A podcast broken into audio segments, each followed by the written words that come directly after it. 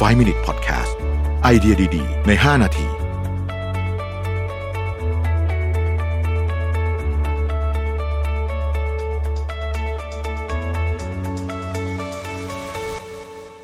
สวัสดีครับ 5 minutes podcast นะครับ คุณอยู่กับประวิทยานุสาหะครับ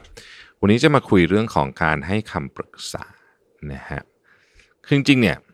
บางทีเนี่ยนะครับ การพูดคุยกับใครสักคนหนึ่ง โดยที่บางทีไม่ได้คำตอบอะไรเพิ่มเติมมาเนี่ย ก็ช่วยให้เราสบายใจขึ้นแล้วนะครับ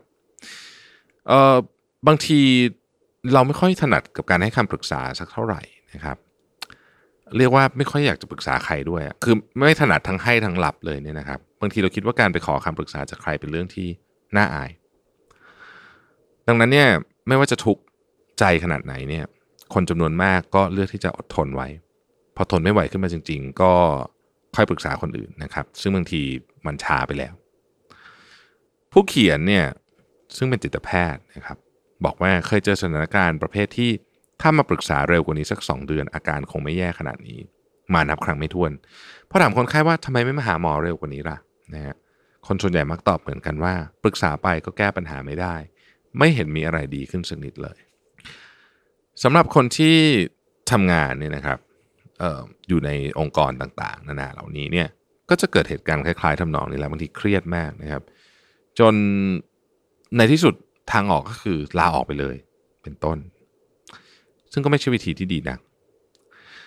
ผู้เขียนได้พูดถึงการทดลองอันหนึ่งนะครับ การทดลองนี้เนี่ยกระตุ้นกระแสไฟฟ้าใส่หนู 2 ตัว ซึ่งอยู่คนละกรง และไม่ปุ่มสำหรับหยุดกระแสไฟฟ้าติด ที่กรงหนูเพียงกรงเดียว หากหนูเหยียบที่ปุ่มนั้น จะหยุดกระแสไฟฟ้าของทั้งสองกรงเท่ากับว่าหนูทั้งสองตัวถูกกระแสไฟฟ้ากระตุ้นด้วยความถี่และจำนวนครั้งที่เท่ากัน เมื่อถูกกระแสไฟฟ้าช็อตหลายๆ ครั้งหนูในกรงที่มีปุ่มหยุดกระแสไฟฟ้า เริ่มเรียนรู้การหยุดกระแสไฟฟ้า หนูที่รู้ว่าถ้าเหยียบปุ่มแล้วกระแสไฟฟ้าจะหยุด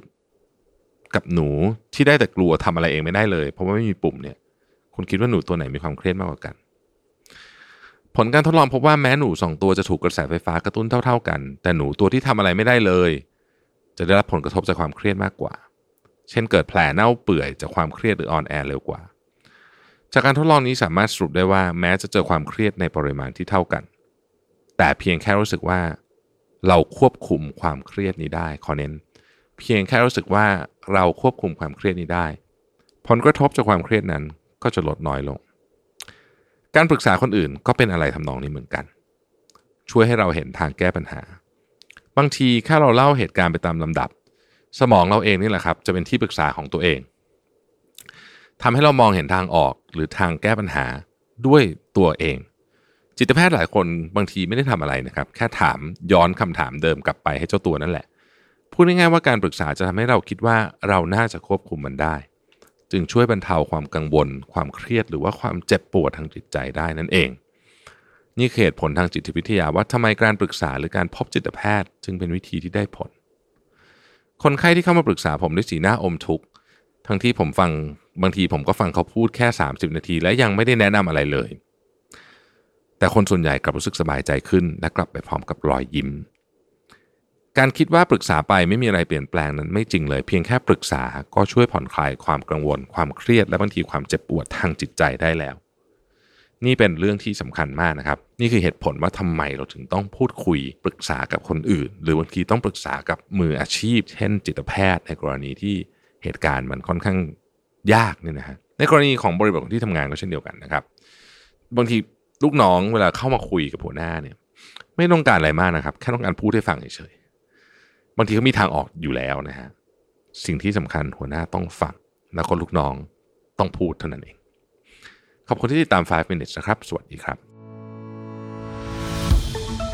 5 Minute Podcast